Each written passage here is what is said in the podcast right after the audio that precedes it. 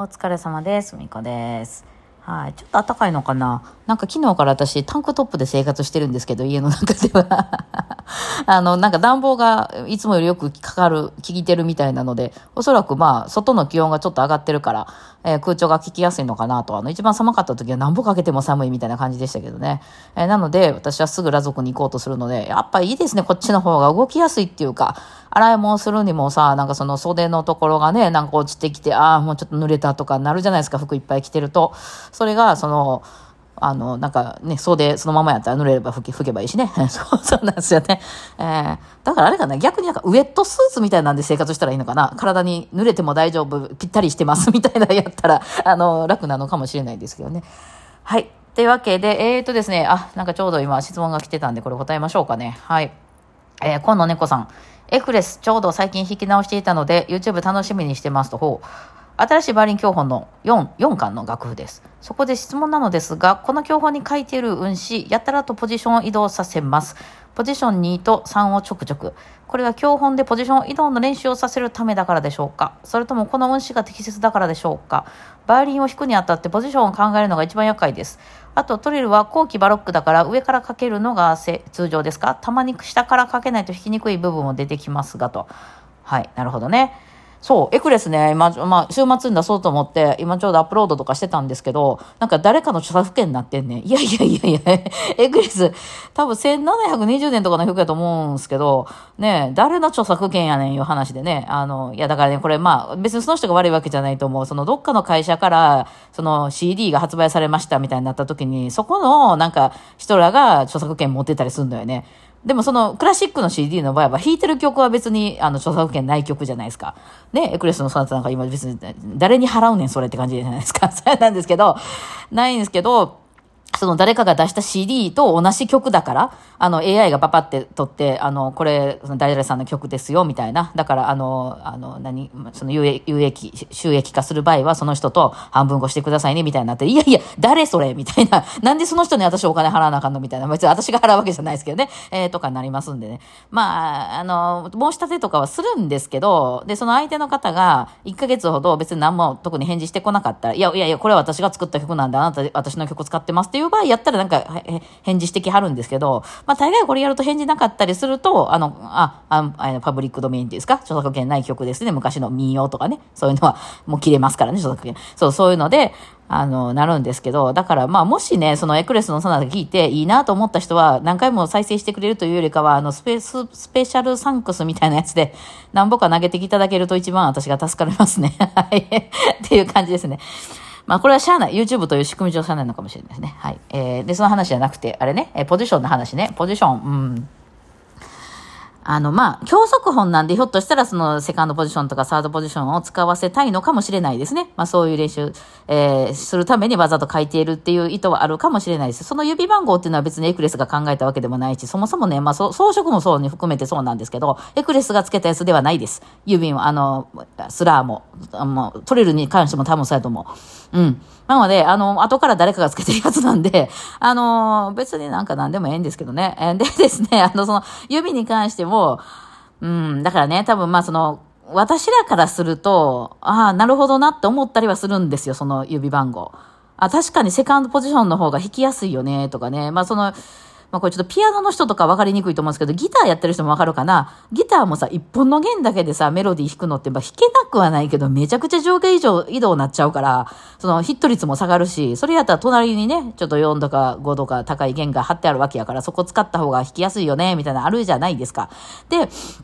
あの、それで、あの、で、そう、その時にね、指を悩むんですよね。えーただ、その、今勉強中の方っていうのは、多分その得意な場所、ポジションとか、得意な弦とかいろいろあると思うんですよ。で、苦手な、その、や、あの、ポジションとか苦手な弦もあると。で、その、苦手なところバンバン使われたら、なんかヒット率が下がってきますよね。特にバイオリンの場合、その音程っていう問題があるので、その、どこを押さえたらどうっていうのがなんか書いてないもんやから、自分の耳で聞きながら取らなあかんわけで、えーそうなってくると、その、ね、あの、なんかその書いてある通りに弾いてみたら、なんかヒット率下がるんですけど、みたいな。えーただ、その、私らとかになってくると別にどのポジションで弾いても、どの指で弾いても、まあ音程はなんとなく合うんですよね。あ、もちろん、まあちょっと苦手やだとかいうのはあるかもしれないけど。うん、だからこれ人によって結構違ってきてですね、あの、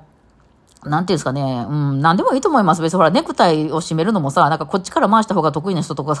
こっちからこういう風にやった方が俺うまく、あの、綺麗になんねんっていう人いるじゃないですか。でも別に最終的には同じ形の落ち着いてますよね。えー、でも別にその人の巻き方はど、どっちでもええんじゃないっていう感じは私はするので、だから一応まあその教則本に書いてるんであれば、その教則本の通り一回弾いてみて、その練習用にね、ああ、なるほど、こういう弾き方もあんねんなっていうか、こういうやり方もあんねんなとか、こういう考え方もあんねんなの意味で、その通りやってみるっていうのもすごい勉強強になると思うし、でも、まあ、例えば、その、どっかでね、人前で弾こうと思ってて、その、そんなことよりも、音程がそれによって来るんやったら意味がないなっていう場合やったら自分の得意な、例えば、その、1と3、1ポジションと3ポジションが私が得意やとか言うんやったらそこ使っていったらいいと思います。全然その、その指だってエクレスが書いた指ちゃうから、あの、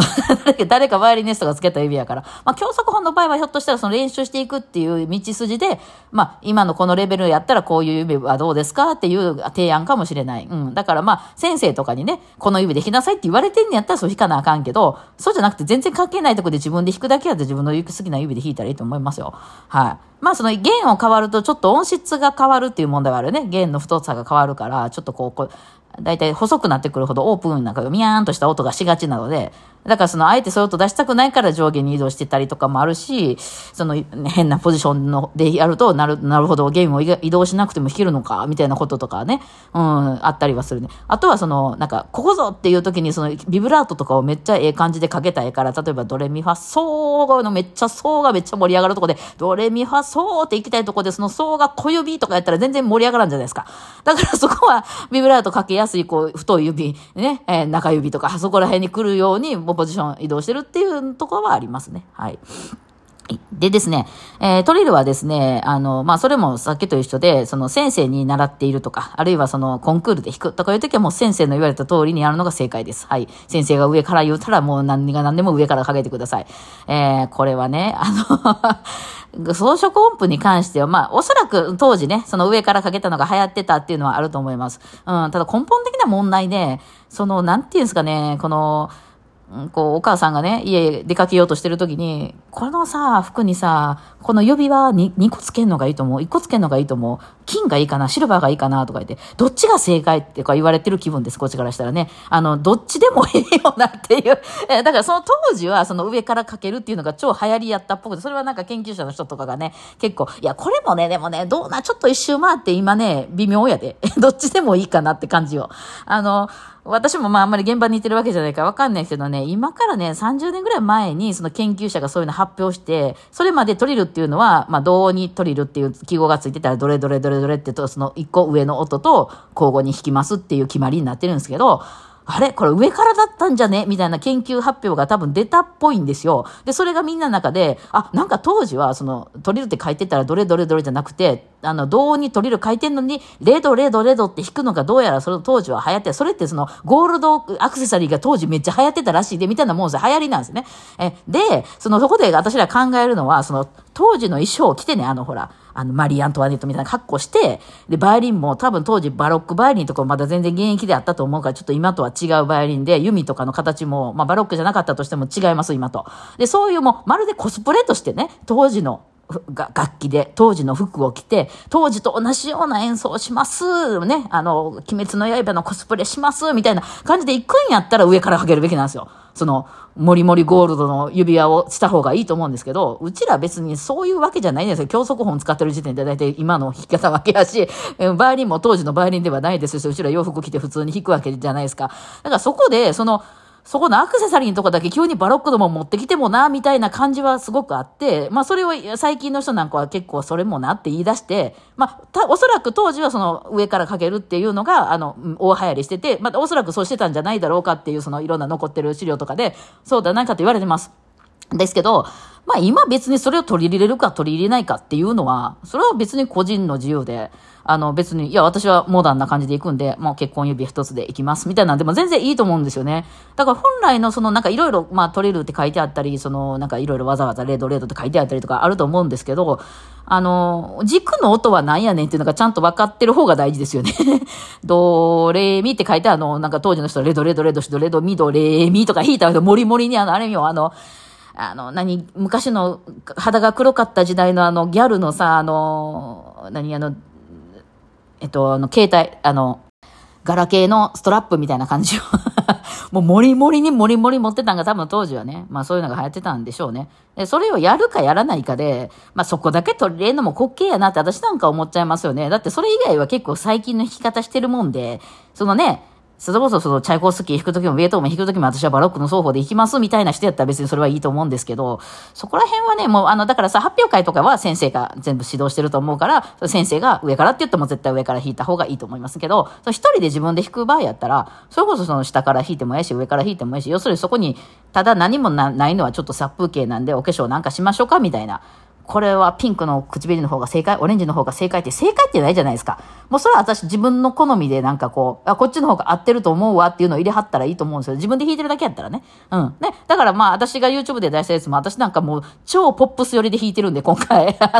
ええってななる感じだと思います。トリルが入れる場所も全然適当なところで好きに入れてるし、あのー、なんかこう、あの、飛ばしたりとかそういわゆるクラシックな奏法は一切使ってませんので、あの全然、え、えこ、こんなんでええのっていう弾き方してると思うけど、それは私がポップス寄りでそういうのが好きで、あのー、ポップスで弾きます、イェーイみたいな感じのエクレスのそなた行きます、イェーイなんで あの、そういう、だからそれがあかんとかいいとかっていうのって、ちょっとそのファッションがね、え、そのスカートはダメですとか そういうのないじゃないですか、別に。本人がええと思ってやってんのはええから。まあいいと思うんですけど、まあ勉強中なこととして、まあそういう時代のものももちろん取り上げますよっていう意味やったら、あの、その上からっていうのが一応正解になるのかなとは思います。ただ別に自由でいいです。あの、自分で弾きたいだけやったら、あれ、いろいろやってはったらいいと思うんですよ。あ、これない方が意外とどれ見て素直に弾いたらこれで綺麗じゃねえとかあると思うんですよね。その、いわゆる本当に絶対それにしなあかんみたいに、絶対指輪は4つの指に全部つけなあかんとかいうわけじゃないないのでね。